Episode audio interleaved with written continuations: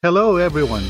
Welcome to RLCC Radio, where you can grow in your faith together with others by listening to our daily devotionals, sermons, and other audio broadcasts. Feel free to share this tool with others. Also, join us every day as we explore God's truth together. Let's dive in.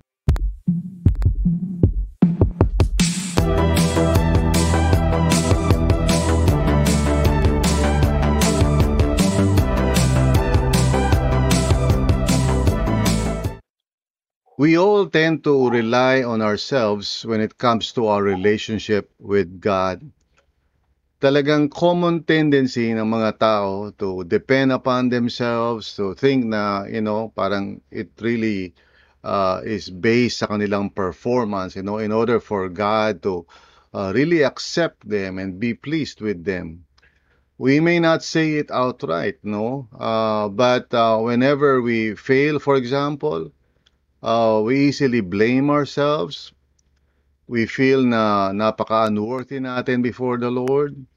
Uh, God is not pleased with us. And sometimes I know some people, no, they they even walk away from the Lord because of yung kanilang shame. Kasi they feel that they have failed the Lord dahil hindi nila nagawa yung dapat nilang uh, gawin or hindi sila ganun ka buting Christian as they think they should be. Bakit ganito? Why is it la, you know, uh, like this? Uh, I believe it's because ang focus natin, even though, you know, kahit na nga Christian tayo, our focus sometimes is still on ourselves. Of course, it's even more true for those who are not yet Christians. They have not yet decided to surrender their life to the Lord. So yung pride is really the hindrance, no? Uh, why some people never experience the saving grace of God sa buhay nila. But uh, nonetheless, kahit na minsan mga Christian, they also make this mistake. They think na it's really up to them, no? And um, kailangan maging mabait silang mga tao in order for them to be righteous before the Lord. Now, I'm not saying na, na masama ang mag, you know, ang gumawa ng mabubuting bagay. But if you see that as the basis of your acceptance before God, then you are losing something very fundamental, no? Uh, sa will ni Lord para sa atin, you know? He has uh, presented to us the good news about His Son, and ang gusto niyang response, response natin uh, is not yung, Lord, sige, we will try our best to be good people.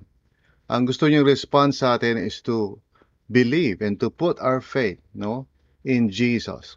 So we must understand the true importance of faith. Sa passage na pag-aaralan natin today, Romans 3 verse 27 to 31, it may seem like parang this is a continuation nung previous na napag-usapan natin up to verse 26. Pero actually, when you study the context, uh, Paul is now shifting no uh, more sa idea ng faith and it, he would expound on this even more sa chapter 4 no ng Romans kung saan he's going to use Abraham as an illustration of faith. Pero to introduce itong discussion na to about faith, we see this passage in Romans 3 verse 27 hanggang 31 kung saan the Apostle Paul is sharing to us the, the true importance of faith. So let's read this, no? basahin po natin, and then we will meditate on it. Verse 27, Where, where then is boasting? It is excluded. On what principle? On that of observing the law? No, but on that of faith. Verse 28 For we maintain that a man is justified by faith apart from observing the law. Now, verse 29 says, Is God the God of Jews only? Is he not the God of Gentiles too? Yes, of Gentiles too. Verse 30 Since there is only one God, who will justify the circumcised by faith, and the uncircumcised through that same faith. Finally, verse 31 Do we then nullify the law by this faith? Not at all. Rather, we uphold the law. So, this is an introduction to the whole subject matter of faith. And Paul is going to expound on it some more in the next uh, section, uh, pagdating natin si chapter 4 and onwards. So for now, let's just pray and ask God to to guide us and help us, no? Para maunawaan natin ang nais niyang uh, ituro sa atin through the words of the Apostle Paul. So join me now in prayer wherever you might be. Let us depend on the Lord dito sa ating pag-uusapan. Let's be mindful of the presence of God. Uh, remember, God is the one drawing us and inviting us into His presence. So we are here, hindi lang dahil pinili natin, but because we have been prompted by the Holy Spirit to come together, you know, by faith, dito sa place of grace na ito. So samahan ninyo ako, let's pray. Lord, maraming salamat po sa iyo na you have given us the words of the Apostle Paul uh, to give us understanding of your will and purpose for us. It's true, Lord, nakita namin that we are indeed uh, in dire need uh, of salvation because all of us are guilty, all of us have fallen short of the glory of God. And thank you, Lord, for the good news that through Jesus uh, we can be saved, we can be put right with you. Uh, but Lord, help us. Sometimes we fail to fully appreciate kung gaano kahalaga ang faith, Panginoon. So today, may you enlarge our understanding, deepen our understanding, and help us to see uh, why it is so vital that we live by faith each day, uh, not depending on ourselves, but on Jesus alone for our complete salvation. Maraming salamat po, Panginoon. In Jesus' name, Amen and Amen. So purihin ang ating Panginoon dito sa sinabi ni Paul because I think it's very important na maunawaan natin yung kahalagahan ng pananampalataya. Yung pagtitiwala kay Jesus, no? From beginning to end, gaya nga ng sinabi ni Apostle Paul sa Romans chapter 1 verse 17. Na sinabi niya na the gospel, no, it reveals the righteousness of God which is by faith from beginning to end. So, napakahalaga po ng living by faith each day. Um, of course, yung beginning ng ating salvation is of course through faith. Kaya nga kapag ang isang tao ay hindi pa nagkakaroon ng faith na talagang na susurrender sila sa Panginoon, they have yet to begin yung journey, no? Uh, of uh, knowing God through faith in Jesus. But for those naman who have already surrendered their lives to Jesus, as I think most of you are, uh, it's very important na hindi tayo magre-revert back dun sa trying to rely sa sarili natin, no? To maintain our relationship with the Lord. Instead, we continue or we must continue to live by faith. So ang ating uh, question for this morning is why is faith important? Okay? And uh, based on the Apostle Paul, dito sa kanyang mga words sa chapter 3, verse 27 to 31, we can see three reasons why. No? Um, first of all, faith excludes our boasting. No? Wala tayong maipagmamalaki and dapat lang, okay? Because faith is really what the Lord uh, wants from us, not our ika nga performance, you know, yung religiosity natin, but our trust in His Son Jesus for our complete salvation. So faith exclude excludes our boasting. Napakahalaga niyan, no? Uh, let's read muna verse 27 to 28 and let me just share a few thoughts on that. Uh, sabi sa verse 27, where then is boasting? Now, the Apostle Paul is still thinking about the pious Jew, yung religious Jew who thinks na, well, you know, hindi ako katulad ng mga Gentiles na mga makasalanan. Ako, I have the law, you know, I am a child of Abraham, uh, you know, I know Moses, I know the laws of Moses, etc. Now, Paul uh, saying, saan mo ibe-base ang iyong pagmamalaki, no? Sabi ni Paul, it is, it is excluded. Okay? And then he asks a question, no? This is the uh, literary style na ginagamit ng mga tao nung araw, yung tinatawag na diatribe. So parang may kausap na nagtatanong and then sinasagot. So on what principle sabi niya, no? Uh, on that of observing the law. So in other words, he's thinking about the Jew who is relying sa kanyang knowledge of the the Bible as the basis ng kanyang pagiging righteous before God. Well, sabi ni Paul, no. But on that of faith. Okay? Faith, in other words, excludes any kind of boasting.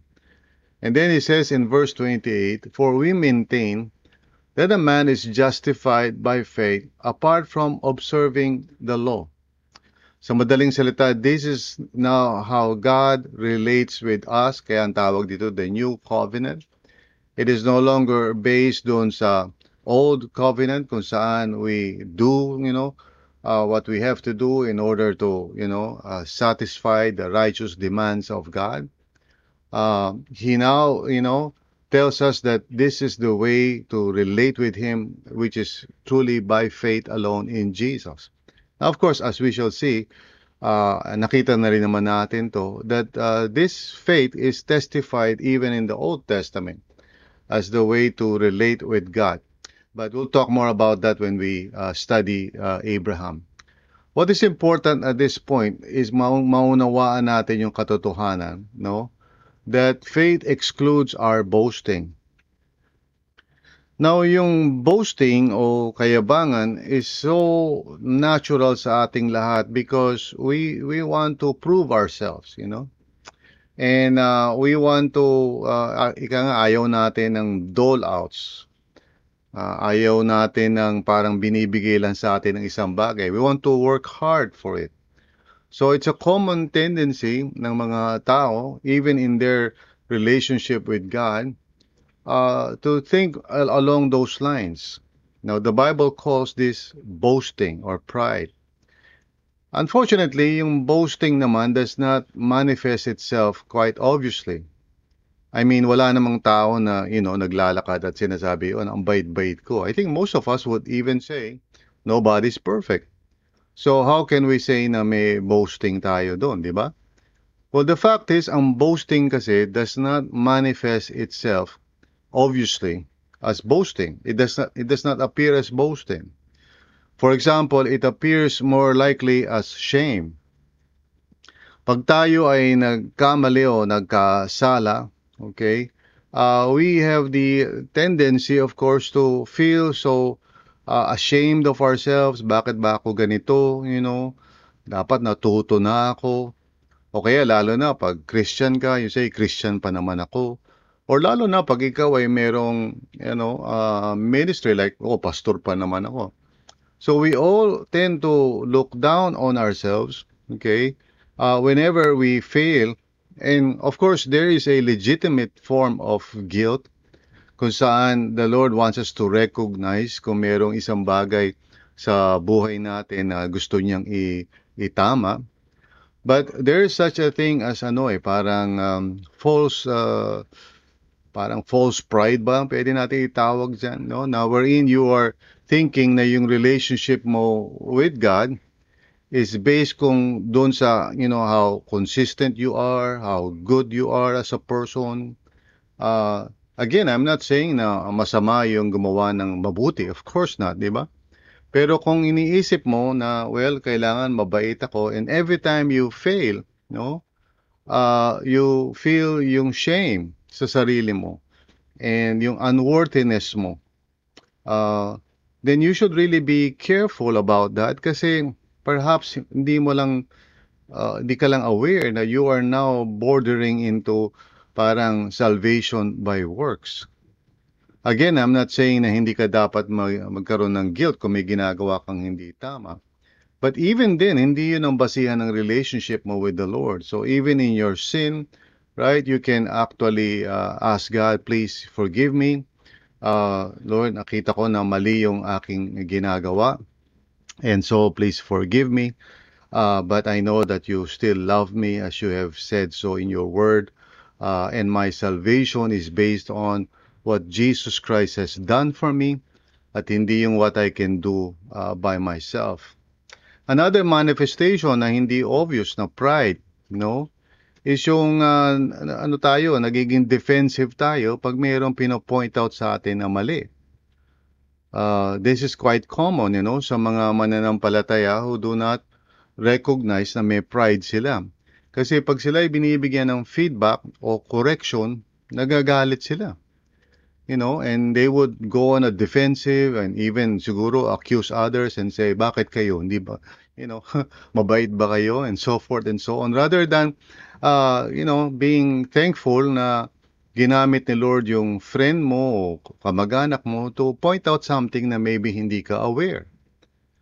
Uh, I've seen in my own ministry, some people na lang na matatagal ng Christian, na pag sinabi mo, you know, uh, there's this area ng character mo that maybe you should really examine and pray about. And immediately they will get upset. Bakit? Sabi niya, nobody's perfect, ah, you know, and so forth and so on. So, really, yung boasting and pride is not parang uh, obvious. It's more parang subtle yan, you know, more like parang indirect. Another manifestation yan is yung tendency mo to be judgmental. Yung pag nakakita ka ng mali ng ibang tao, ganun-ganun na lang yung paglalait mo. No? Ganun-ganun na lang yung pagre-reject mo sa tao na yun. Uh, now, for sure, hindi ibig sabihin na we should not judge pag mayroong mali. No? But let us be careful na hindi pride yung nagmo-motivate sa atin na pansinin lahat ng mali ng ibang tao no? Except ourselves, of course, di ba? Pagdating sa sarili natin, we make all kinds of excuses. Pero doon sa ibang tao, it is as if parang, you know, sinumpa mo na sila, sinumpa na natin sila because they have some issue. Uh, for sure, lahat naman tayo merong issue, di ba? Lahat naman tayo merong mga developmental areas that God is working on. And praise God na God does not give up on us dahil dun sa mga issues na yun, ang mga imperfections and weaknesses, mga character issues na kailangan pang i-redeem and so forth. So, you know, uh, this is what Paul is actually saying, no? Faith excludes our boasting. Through faith, wala tayong pwedeng eh, ipagmalaki, eh, no? Sa sarili natin, okay? Uh, and um, you know, even pag nagkamali ka, because you trust in the Lord, you know na ultimately ang basis ng relationship mo sa Panginoon is not your goodness or righteousness, but the righteousness of Jesus Christ. So you ask for forgiveness, no? If somebody would rebuke you, you accept it. And, uh, you know, if somebody would tell you na maybe you are wrong, you are not so quick to defend yourself if truly, you know, you are trusting God. You know na God loves you and accepts you kahit na merong na point out na mali sa buhay mo. Also, no, hindi ka prone to be judgmental. If you're trusting God, you know na others also depend upon God's grace. Sila rin ay works in progress tulad mo, no? So faith excludes our boasting. Also, faith equalizes our standing. No? In other words, pantay-pantay lang naman tayo. And this is what we see uh, in the words of the Apostle Paul sa verse 29 hanggang 30. So, tingnan natin yon. Sabi sa verse 29, Is God the God of Jews only? Is He not the God of Gentiles too? And Paul's, Paul answers his own question. Sabi niya, yes, of Gentiles too. And then verse 30, since there is only one God who will justify the circumcised by faith and the uncircumcised through that same faith. In other words, Paul is saying na walang special advantage or special treatment ang mga Jews when it comes to being put right with God. You know, one of the theological systems na medyo laganap and a lot of people actually believe in this yung parang merong distinction between how God treats uh, Israel and how God treats the church.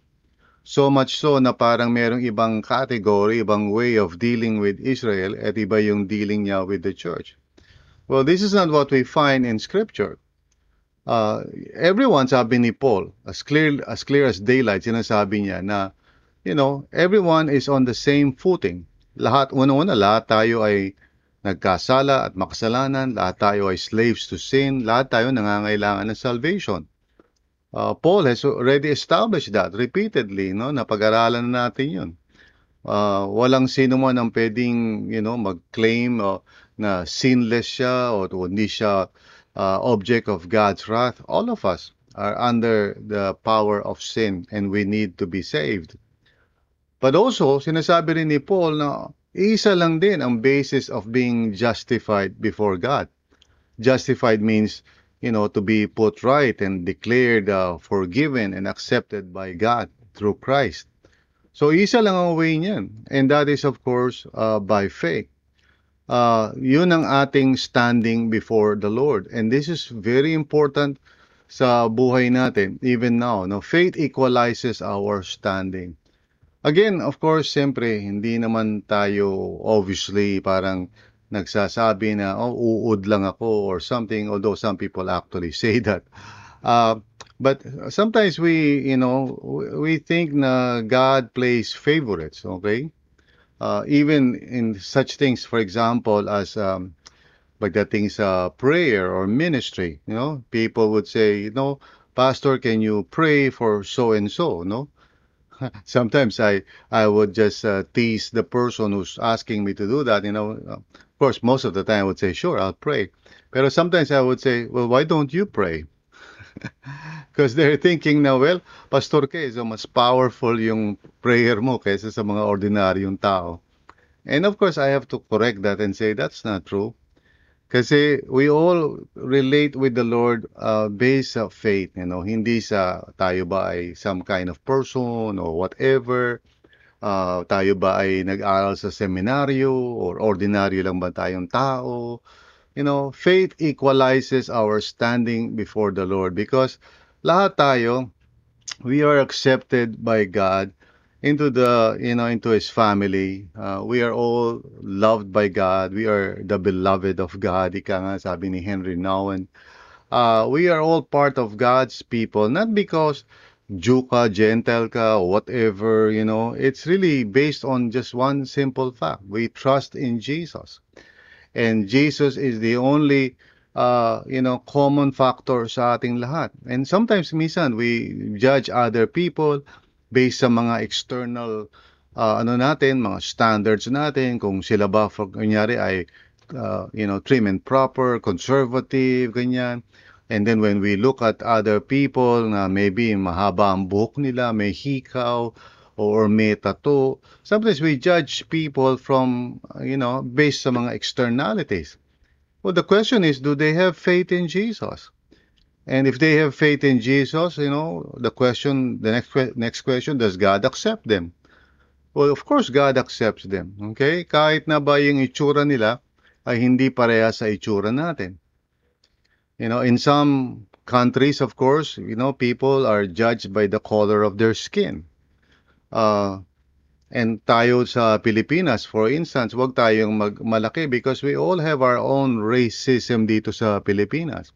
Pansinin niyo kung paano mang, uh, mang Alaska mga tao pag uh, kunyari um, Chinese or Bisaya or Bombay or whatever, you know, we all make jokes. I remember one time, uh, I was uh, parang sharing and siguro jokingly uh, I was saying to a person na uh, I was um, uh, in a public transportation and there was somebody and a different kind of race na katabi ko at uh, unfortunately medyo siguro hindi siya gumagamit ng deodorant and so malakas yung kanyang amoy. And I was telling that story and I thought I was being ano lang parang funny. And uh, good sister rebuked me and saying, uh, Pastor, you know, that's uh, racism. You're judging people simply because magkaiba kayo ng race at magkaiba kayo ng cultural practices.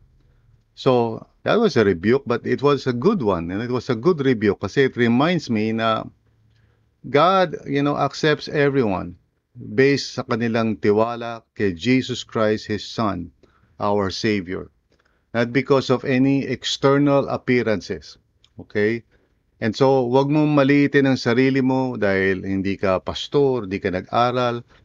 Of course, totoo rin naman yung reverse niya. Huwag kang magmalaki rin. I mean, just because nag-aral ka, o matagal ka ng Christian, o marami ka ng pinagdaanan. You know, remember, we are all of equal standing before the Lord. Okay? Through faith. And that's what faith does. Kaya napakahalaga yung faith, you know? Faith excludes our boasting, first of all. Pangalawa, faith equalizes our standing. But last but not, ano, I mean, not the least, of course, is yung faith ends our longing. Now, of course, I don't mean to say now we have no more desires or ambitions, but I'm refer- referring specifically dun sa longing natin to fulfill the law of God. And we find this in verse 31. So, basahin natin yun. Sabi ni Paul, Do we then nullify the law by this faith? Not at all. Rather, we uphold the law.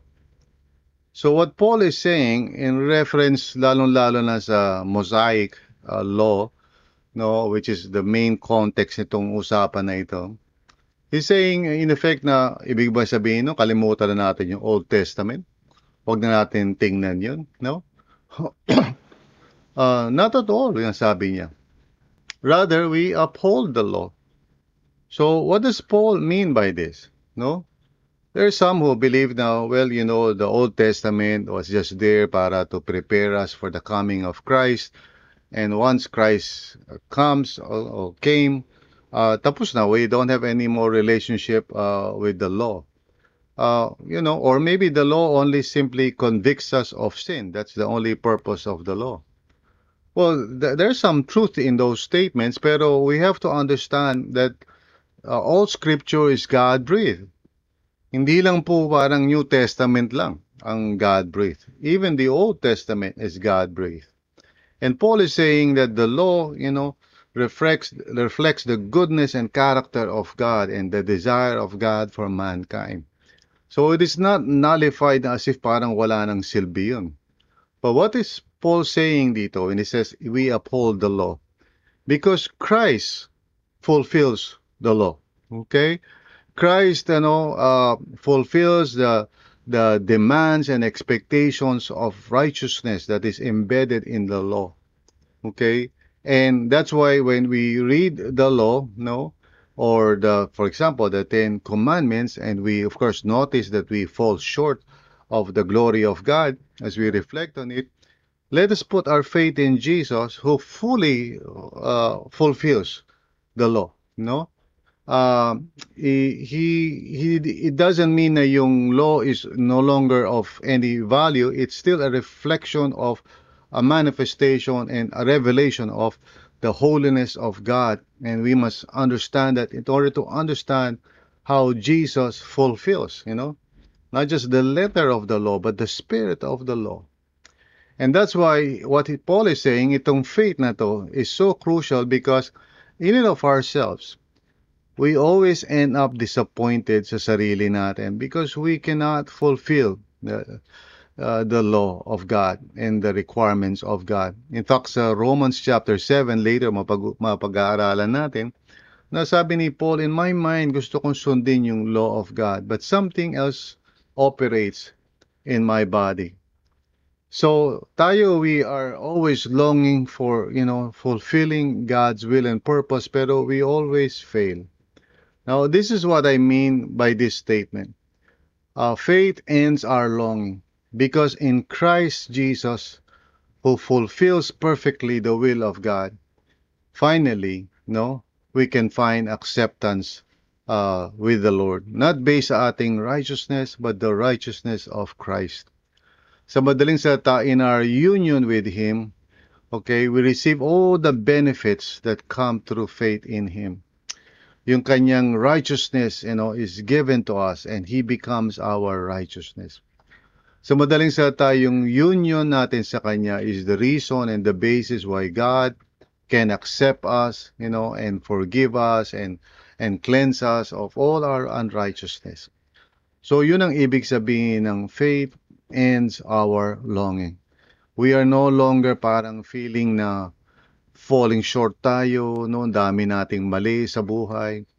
Instead, we look to Jesus, you know, and in Jesus, we know that God fully accepts us and loves us and justifies us. In other words, you know, faith in the gospel, the gospel of our Lord Jesus, is really the only way to be saved. And we have been repeating this over and over again, and I hope now we don't get tired of that. I need to be reminded palagi, no, na faith excludes boasting. Wala akong pwede pagmalaki, hindi ako pwede mag-judge ng ibang tao, and definitely I don't need to be defensive pag nakikita ko yung mga mali sa buhay ko. I know God accepts me by faith. Uh, faith equalizes uh, our standing. I am no better than anyone else.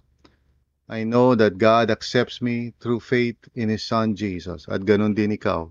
We both, you know, are um, kneeling at the foot of the cross, ika nga. Ano, lahat tayo have fallen short and all of us are saved through faith in Jesus. And also, I, it's important to remind myself na I could never be righteous sa sarili ko. But in Christ, I have the righteousness of God. And the Lord accepts me and loves me, no? Uh, and treats me as his own son because of Jesus, who is my Savior and Lord. So again, faith in the gospel is the only way to be saved. Let us pray. Lord God, maraming salamat sa iyo, Panginoon, for reminding us once again how important faith is. There's more to learn, Lord God, for sure. Pero at this point in time, dalangin ko po na lahat kami may just trust Jesus completely for our salvation. It's not about us. It's not about how good or perfect we are. It's only about Jesus. So thank you, Lord Jesus, for saving us, for dying on the cross to pay for our sins, for rising again and giving us the hope of resurrection, for ascending and sitting at the right hand of the Father, pouring out your Holy Spirit, so that we may live a new life in Christ. Maraming salamat po, Panginoon. In Jesus' name, Amen and Amen. Thank you for listening to this episode. We hope you were encouraged and edified to continue following the Lord and growing in your faith together with others.